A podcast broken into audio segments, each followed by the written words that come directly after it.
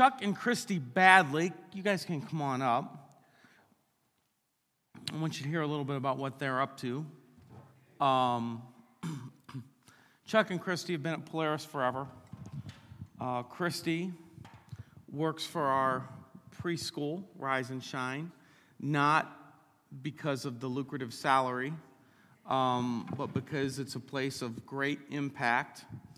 Um, they have, uh, yeah, just move my whatever. Um, I need a stool. I forgot a stool. They have um, foster or they've adopted kids. They have been involved in all sorts of like high impact, holistic ministries. Um, they're the real deal. Like you guys are, are all in. Seriously, I just this is lower than yours. I didn't expect that. I just kept going down, down, down. Um, Barracuda. Felt like I needed a down, down, down Barracuda. You know, anyone? No. Anyway, um, in my mind, it was funny. Uh, so, but but they most recently, God has just like captured their hearts uh, for Costa Rica and children, uh, refugees from Nicaragua, who have nothing and no hope that are hanging out there, and they're going to tell you about that. But in uh, uh, last Christmas Eve, uh, they started an organization called LovePure, and um, last Christmas, in order to reach those children. And they've gone there this past year, and you're going to move there in the coming years um, to do something to bring hope to those kids. And so last year, our Christmas Eve offering, we try to give outwardly every year, and it went entirely to help them uh, get Love Pure started. You guys gave the biggest offering you've ever given before $18,000, went to help them get going. And so, um, uh, with this year's Christmas Eve offering, um, one month away, I would love for you to hear about their plans for 2020. So, first, would you tell us about 2019, LovePure, and what their $18,000 did to help you guys uh, accomplish what you accomplished? Sure. And we've only been up here twice. These seem really bright today. Oh yeah, turn the. Can you turn the? Um, this will affect things if you turn the lights on out. Leslie, please. Thank you. And I think that's better. does that, oh does yeah. that help a little bit? Yeah, I, I felt like I was being beamed up or. Yeah, well, that's yeah, that's Just Kelly's shaking her head. Yeah. Yeah. um, yes. So, so yeah. So the question is is. Uh, what did we achieve this year? Specifically, the $18,000. It was actually more, a little more than $18,000 uh, that you guys uh, donated. First of all, just it was humbling for us. I remember when Alex sent the text. It's like I think there's a typo in there. I think he, I think he added a one. so uh, we were we were we were pretty humbled. But what it did for us, we we had already started LovePure as an organization, and our plan in 2019 was to go down and just start to build relationships, start to get involved. We've got some partners down there that are in the community working with the children that we feel like we're, we're being called to work with. But what that money allowed us to do is spend a lot less time worrying about how do we go fundraise and immediately get into the trenches. So we, we ended up uh, covering or paying for a couple of key programs with these children that we are going to be like in the trenches with over the next 5 10 15 years. Um, so it literally that donation jumped us ahead probably 12 to 18 months in where we wanted to go. Um, and it was funny because you know we always talk about you know in god's time in god's time all of a sudden god's like it's time. So um, we, we didn't have a whole lot of time to sit back and think well what if um, just so you guys know, our budget was $30,000, so that was 60% of our budget in a week. It was just sitting in, in, in our laps. Um, to me, it was also somewhat humbling that our daughter Grace was having surgery at that time. I wasn't even here. So I wasn't here to see it. I wasn't here to, to sit up on stage and, you know, hey, we need some help.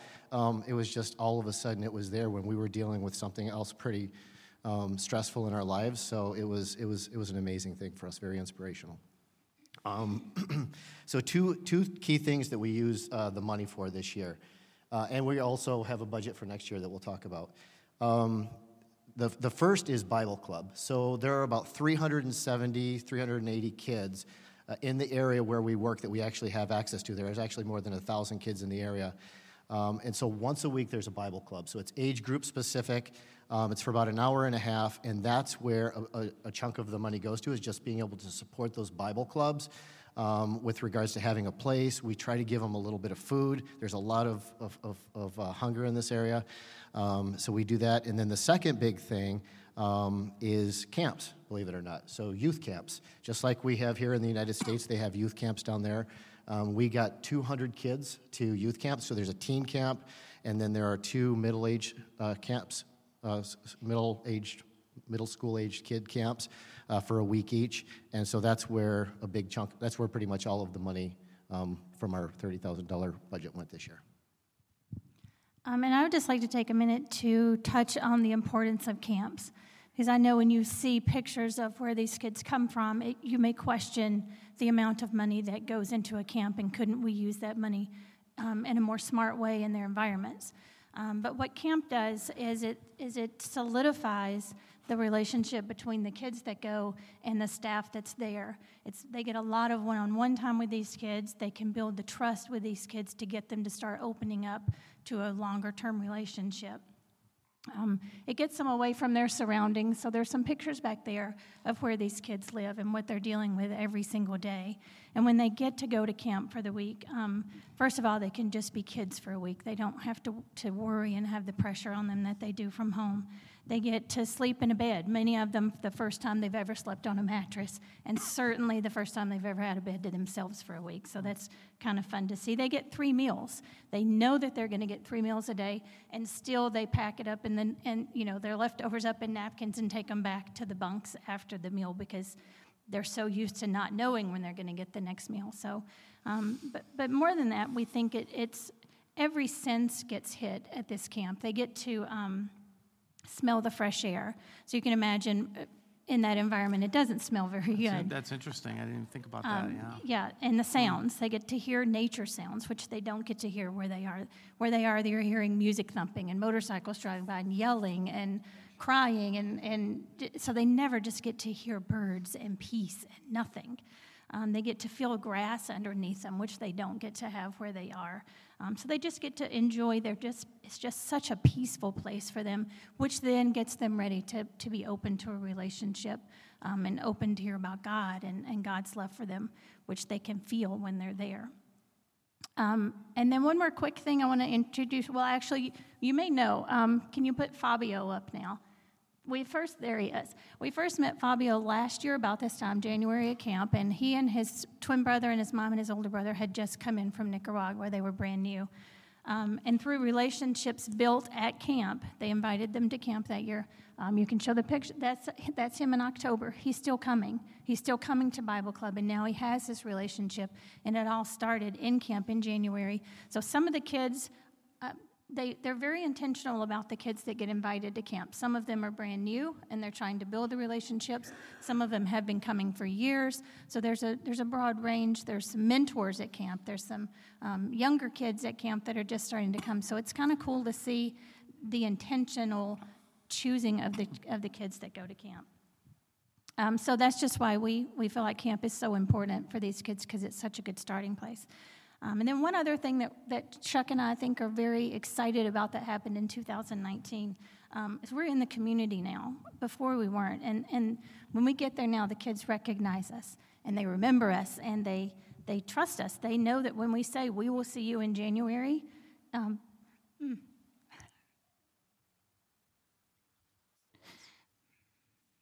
we're coming back. And so, hold on. I'm not going to look at Chuck anymore. See, but this is like like they are the real. This is why I'm so like all in with them because their hearts just so filled with this. It's an extension of them. So one of the other things that we get by being in the community is now is that we're starting to understand the problem. So when we went down there in January, as Chuck likes to say, we went in with checkbook blazing, like we're just going to write a check and fix this, and you can't. And it's very interesting when you get down there and you start to understand the community that the problems may not be the problems we thought they were. And the solutions definitely aren't sometimes the solutions that we as Americans thought that we could go down there and fix. And so it's interesting that we can um, start to understand the problems, and some problems are community wide. One of the problems we found this year were the, where the kids couldn't see. They couldn't see in school to learn. So we did an eyeglasses fundraiser um, and spent hundreds of dollars on glasses for kids. Um, some, some problems are very child specific. Um, for instance, I can give you two real quick examples. One was a girl, they were coming over from Nicaragua, they lost her papers. She can't attend school, so she's stuck. Um, so we, we get in there and we call the school from Nicaragua and we try to find her papers. Another child we learned was born in Pinos, not in a hospital, no record of him even being born. The government doesn't even know he exists. So now we're going backwards to try to get him papers so that he can go to school and he can do the things that limit him by not having. So as we get in there and we understand what actually is a problem and what actually is a solution, that's really exciting for us because we feel like our impact can be that much bigger. See, I do better when I don't look at you. Can I just say one thing? And I know very little about. Can you show that picture of all those kids in like jeans and stuff um, outside, like the big group picture? Yeah. So I look at that and I see like like suburbia. Like that's what our youth group would look like. But these kids live in slums. Essentially. Those kids literally live in the area where yeah. a couple slides. So, later. so you are giving them the ability to imagine. Yes. Like they can imagine something other than and that that in and of itself, what an amazing gift that what you're doing just to say, hey, this is out there, this could be okay, that's so talk if you're thank you. Thank you. Um um, um talk through 2020 if you're ready. Like what are your plans for for the coming year? Yeah, so tw- 2020 starts with um, just now that we see how critical uh, the camps are. Um, we kind of knew that they were a big deal, and, and, some of the people that we work with down there that are in the trenches that we call our partners, um, we're always amazed that they'll say something to us, we're like, eh, I don't know, and then all of a sudden you see the why, and to Kristy's point, it's very intentional. Uh, so we're all in on the camps. I mean, the camps make a lot of sense. It can have such an impact with the camps. So for, for uh, 2020, we want to make sure that we continue to fund the camps. They solely count on us to fund the camps. So they lost um, they lost a big chunk of money from the government because they're Christian based. The government said we can't support Christian based organizations unless it's political, um, and they weren't big enough to be political. So we jumped in and, and, did that. We want to do that again in 2020. And then the Bible Club obviously is critical as well because that's where those kids get that foundation of you're worth something and, and so forth, and it's that extra touch. So our goal for 2020 um, is starting with $30,000 budget just to make sure that those camps and, and those Bible clubs are ready to go. I don't think I threw the number out there before. We do 440, 450 Bible clubs throughout the year. So that's how many different ones. The problem is, is each kid's only get, getting one a week because you spread it across a couple different areas and age groups. It gets thin. Um, so that's that's our core. This year we were on the ground for about 35 days um, in the trenches doing work. This next year we're going to take it to 40, 45. Fortunately, I have a business down there. Um, so this allows us to, to get some travel. We've got friends that we can stay with uh, at no cost. So we just want to be on the ground more, to Kristy's point. What are those extra sets of problems now that we're getting some trust with the families, we're getting some trust with the children, and, and we can observe those types of things. So more time on the ground is goal two. Um, and then our big ambitious goal, uh, we have a five-year plan. Uh, we've worked with our, our board has a five-year plan. Tony back there is on the board. I don't know if Bill Beebe's here. He's on the board. They're celebrating Thanksgiving in Columbus with their. Oh, are they? Okay. Tony's dedicated. Tony's right there. Um, Bill's very dedicated. He's he's our, our treasurer. So um, we sat down and did a five-year plan. We've shown Alex and, and Kathy the five-year plan, um, and it kind of gets us to a, a great place. But this year we want to plant that first seed in the five-year plan, and it's to start to build a five to six day a week resource in Los Pinos, which is the poorest area that you, that you saw uh, some of the pictures of. This will just enable us to do some things and be more present in the kids' lives. And when we're down there in two years, now we've got a foundation to really blow some, some things out. So we're toying with the ideas of let's, let's maybe start discussion, discussions around missions. So now we've got a place where people can come down, be relatively safe, because I know that's important. Mission trips. Mission trips, yeah, yeah sorry, sorry, mission trips. Um, so we're starting to starting to build that. We've had a lot of people talk to us about that. We just aren't in a position right now. Like we're still guessing yep. when we go in what's going on. So it's planting the seeds, building some of that foundation. Um, but the first thing, obviously, is we've got to get the budget to to make sure that we're kind of business as usual. I don't know if he made that clear enough. So we want to we want to build a center. We want to build a youth center in Pinos that these kids can get to. And I don't know if, I know he said mission and he said some things, but I don't know if that came across. We want to own a building down there that these kids can come to every day. Just talk about what a building is and what a building is. Okay. So, real quickly, too, I think it's important for us to note that if you see where this place is, we observe a lot of other um, people in the area and what they're doing. And about a half mile from, from Los Pinos, there's a three story glass building that the government built, and they, they literally fill it with about 90 kids. And they're giving away free food and free preschool. The people that live in Pinos, they won't go there. It's, it's too far. You've got to walk through some really bad gang related type drug dealing areas. Um, they don't trust the government, they don't want to be there. So, we're talking about a really humble, ranch style cinder block, put a roof over their head. Um, That's what you want to build. that's what we want to Yeah. build, right there on the edge of the shantytown is what they call it. Um, so it's, it's, it's, it's a humble core building, but it's a place we can be five, six days a week, built by people they know and trust. built by people they know and trust, and they know that when they go there, that that's where things are going to happen. So that's our, our vision. Okay, now I'm not looking at the screen or Chuck. I'll look up because I know what's behind me.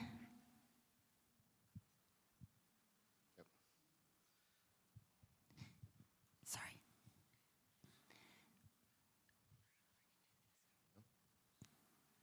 Okay, this is Alfredo and Rachel and their three siblings. And Alfredo's really, really special to us. We've known him for a year. Um, and when we get there, Alf- Alfredo's the first one to run and give you a hug. And um, he, he does, I mean, when we're there, he does everything we do. He wants to ride in the car, he wants to eat with us, he wants us to um, come see him again and take his picture. I think I've got 6,000 pictures of Alfredo on my phone because he likes me to take them. And there's always this, and I don't know if you can see it because I'm not going to turn around. There's always a little bit of sadness in his smile. And um, we, we couldn't figure out why, what it is about Alfredo. And he definitely has some underlying anger issues, like he'll lash out every once in a while at the kids around him. And um, but we kept going, and when we've had conversations, a lot of conversations about Alfredo, and what we found out this year is that um, number one, they're malnourished. Uh, he and his sisters and uh, all of his siblings, they're tiny and they're not growing. They're just not getting the food they need. Um, and we also found out this year that his dad disappears. He, he comes in and out. Um, there's, a, there's a lot of story there that I'm not going to get into, but um, all of that and his family situation and his surroundings, and, and he just has this anger in him that's pushing out some of his joy, and that makes us sad. And he needs more. He needs more interactions. He gets seen twice a week. He gets one Bible club and one football club a week, and that's not enough for us. We're not, we're not okay with that. Um, we feel like he needs more chances to come in and get food. I don't, I don't want him to be.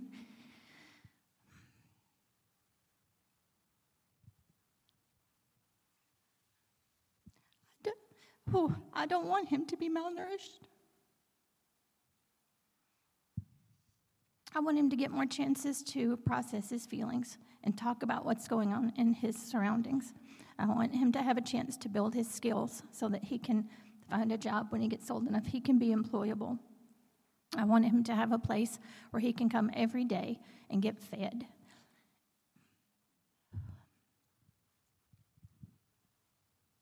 You guys are both a mess. I don't know who Sorry. you can hand the mic to. I'm, I'm faking it so she. I want him to be able to come and, and feel God's love and know that he's important and somebody loves him and somebody cares and that, that he is worth more than his surroundings show. And, that, and, and Alex said this a couple weeks ago that, that you can't judge your position with God based on what you're surrounded by. And that, that really hit me because I want these kids to know that. I want them to know that they can write a different story than what they have grown up with. Um, and so I want a place that Alfredo and Rachel and their siblings can come every single day. And that's, that's our goal, that's our dream. Could you go one more slide, please? This is um, up there on the right, that's Alfredo's house. So I think the, you know, kind of going back to the five day a week, you know, we don't know what goes on inside that house. And to have a place that five, six days a week they can get out of there if things get bad. Um, you know, we're not talking about building the Taj Mahal. We're not talking about serving them steak, but just if we can just take the edge off some of those things that are constantly in his face and change his culture or his environment. And you see, this is why getting him to camp too. it's like how, how receptive is he to our message or the message of God when this is his reality? So Kristy gets upset because when they leave to go back to this, we go back to the hotel. We go back to our friend's house, and it's tough. It's tough. So tell us, um, real concise, what is what do you need in 2020 to do what you want to do? What's the budget look like? What's the yeah, so the, the, the must-have budget is 30,000. That's just to keep the conversations going, give the kids what we have now. The stretch goal, the, the reach is probably another twenty to $30,000 to get a, a, an existing property and, and build up the foundation um, get the programs going. So there's staff in place with our partners, and, and they've said, hey, you know, we've got people. If you can build the center, we can get things going. We need Spanish speaking staff. We need people dedicated.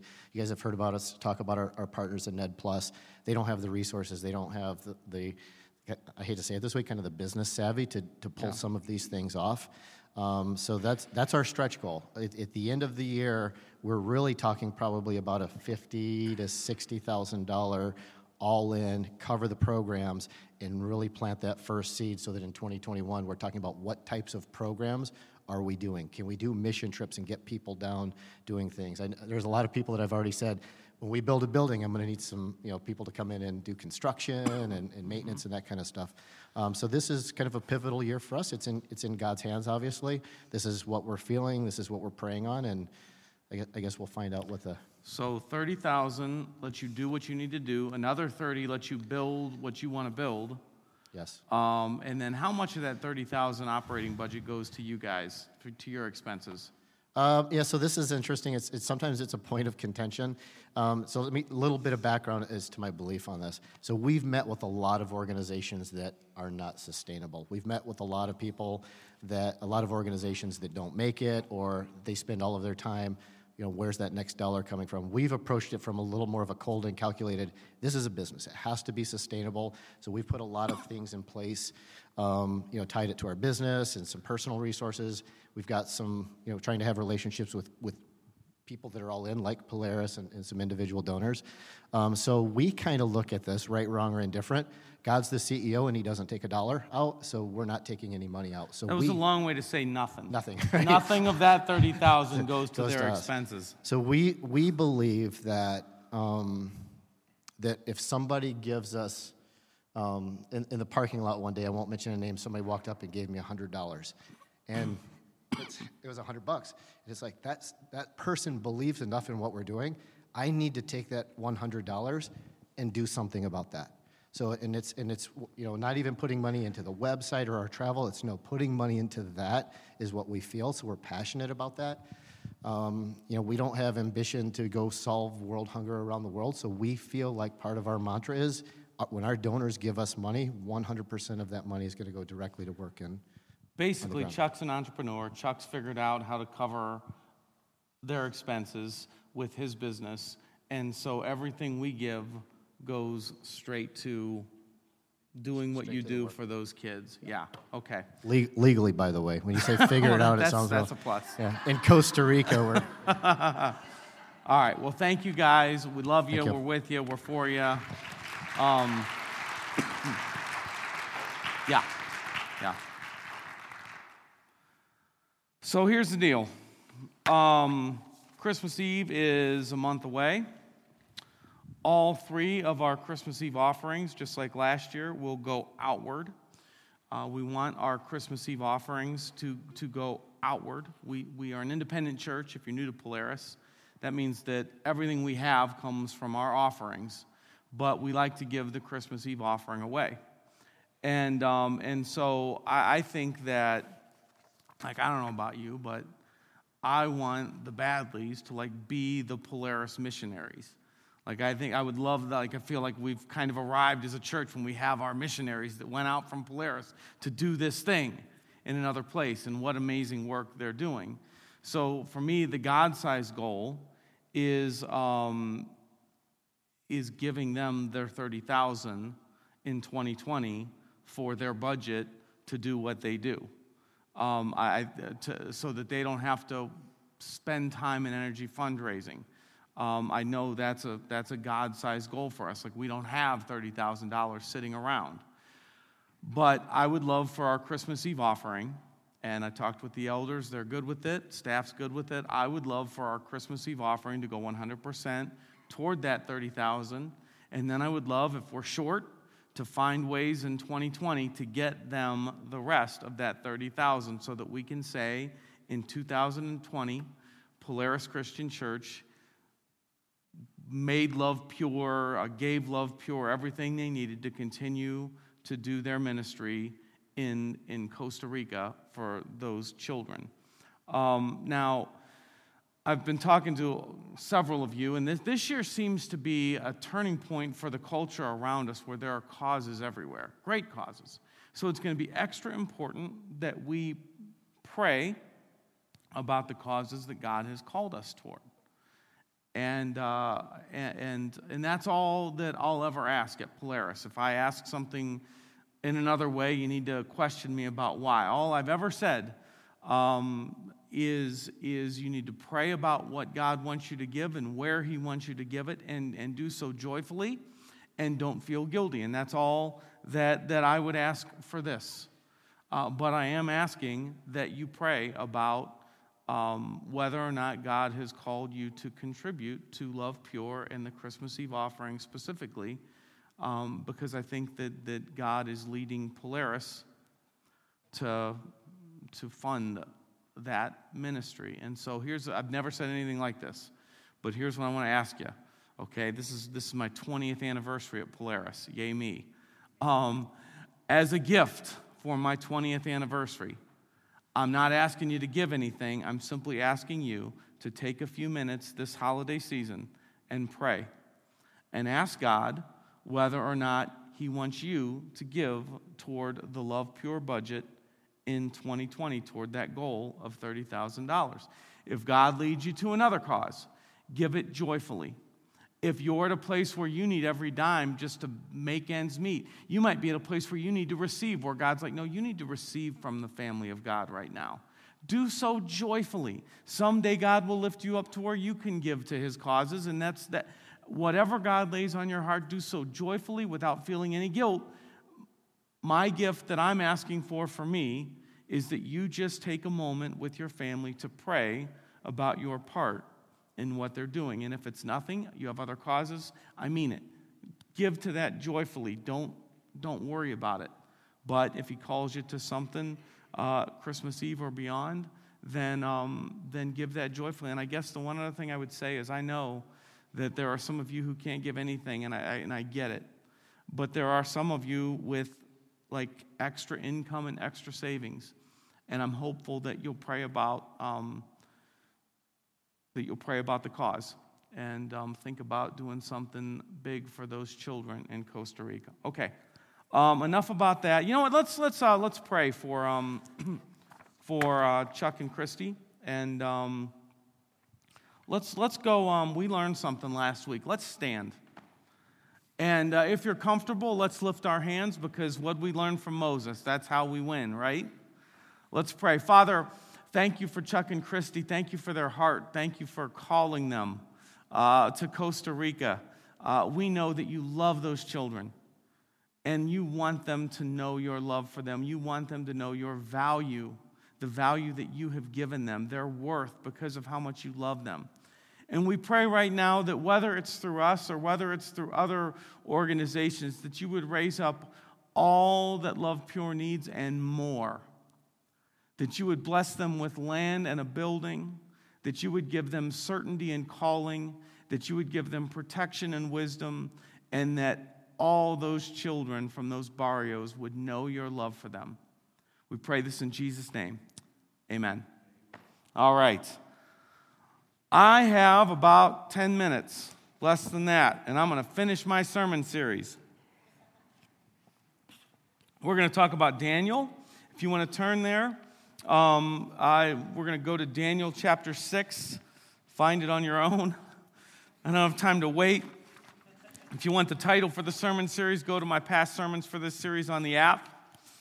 Uh, so, one of the things that I hear most common from people at Polaris, one of the greatest life frustrations is you're at work or you're in the neighborhood and there's culture clash. The, the ethics in your workplace don't line up with yours and it makes life difficult. The conversations in your workplace, people are coming at life from a different direction. Uh, you're tired of the suburban kind of pursuit of, of social status and possessions and whatever, and you, you long for something deeper. There's tension as you relate with the culture. The book of Daniel is a story for you. It starts out with, uh, with Daniel uh, living in exile, a man named Daniel living in exile. He's lived in exile for decades. He's an old man now, but this started when he was in his 20s. Uh, exile, basically, in, in, in, this context, means that when an empire uh, took over your land, they would move people uh, to a different place in the empire and move their people to this conquered land. It kind of takes away the sovereignty and the identity of the people. So Daniel was selected to go and work for the government of a foreign land. This would be like Iran taking over America taking you, moving you to Iran. Now you're working for the Iranian government to crunch numbers and expand their empire, and everybody around you uh, reads the Quran and prays to Allah, and there's no bacon to be found anywhere. Um, I hope that you would be respectful and loving toward people, but you can imagine the tension that that would create. This is the tension that Daniel lived in.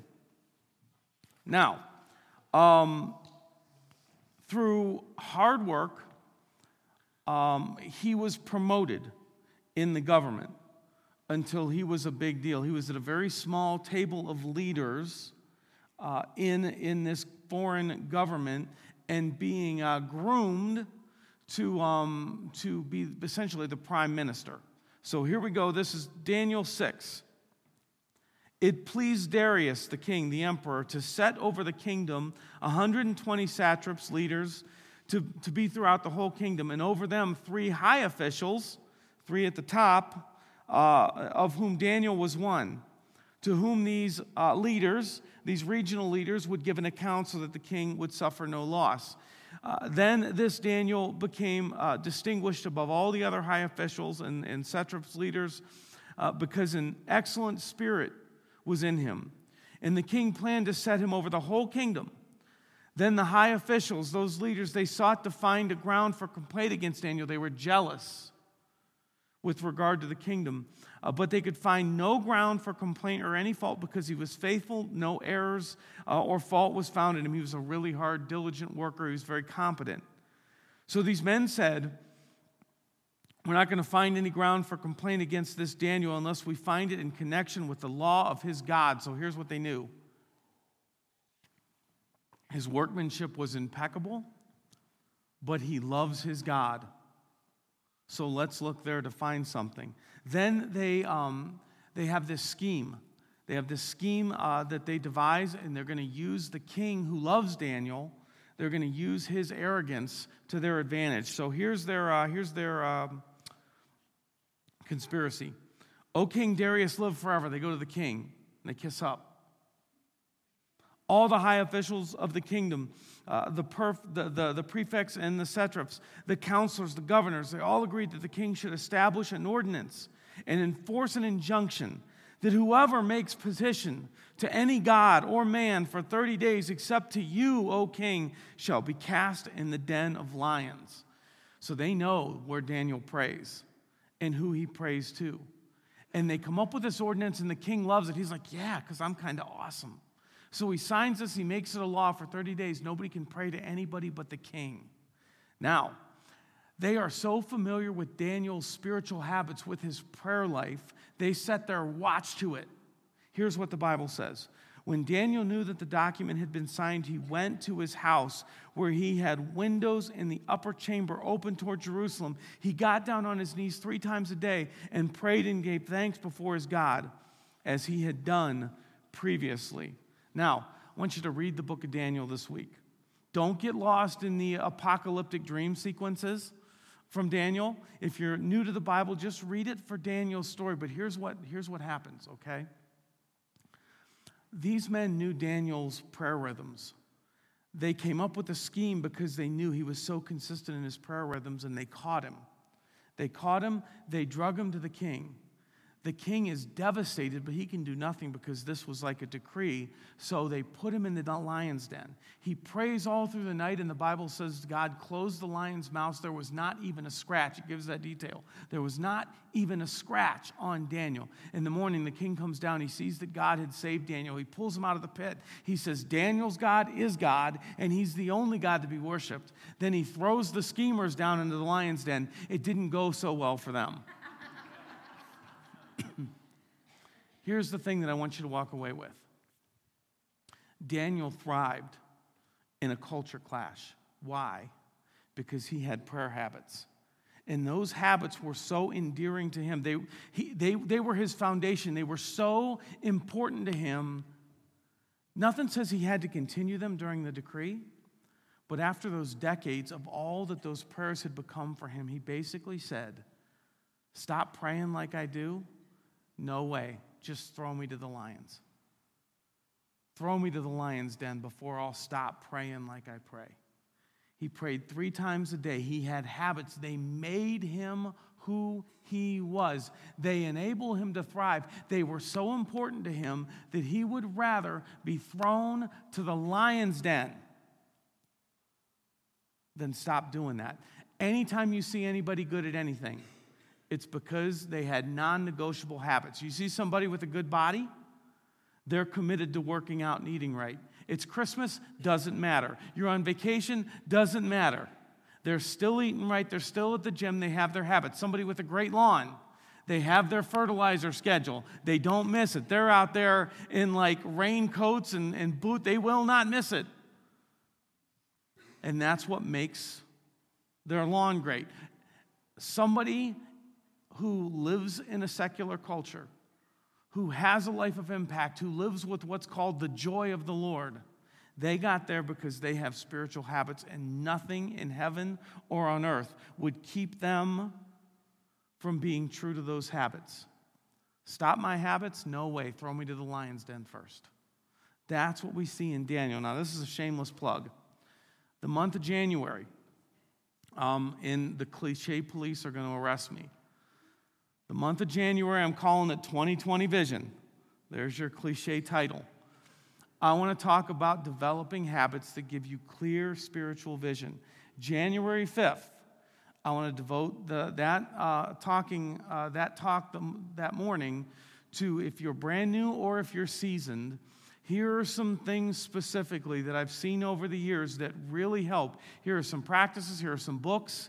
Here are some habits that I know will help deepen your walk with God or develop those kind of habits that so if you're like I want those habits I don't know how January 5th I'll walk you through it. Um, and, and go from scratch on here's some bedrock things that you can do.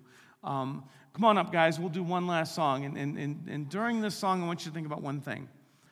These habits that create a foundation we develop them and maintain them because our desire to make Jesus the center of everything is strong. We stay grounded in life when Jesus is at the center. All these habits really do is keep Jesus at the center. And it starts with a desperate desire for him to be there at the center of everything. So, through this song, make it your prayer, inviting Jesus to be the center, and then we'll work on developing habits that get him there and keep him there.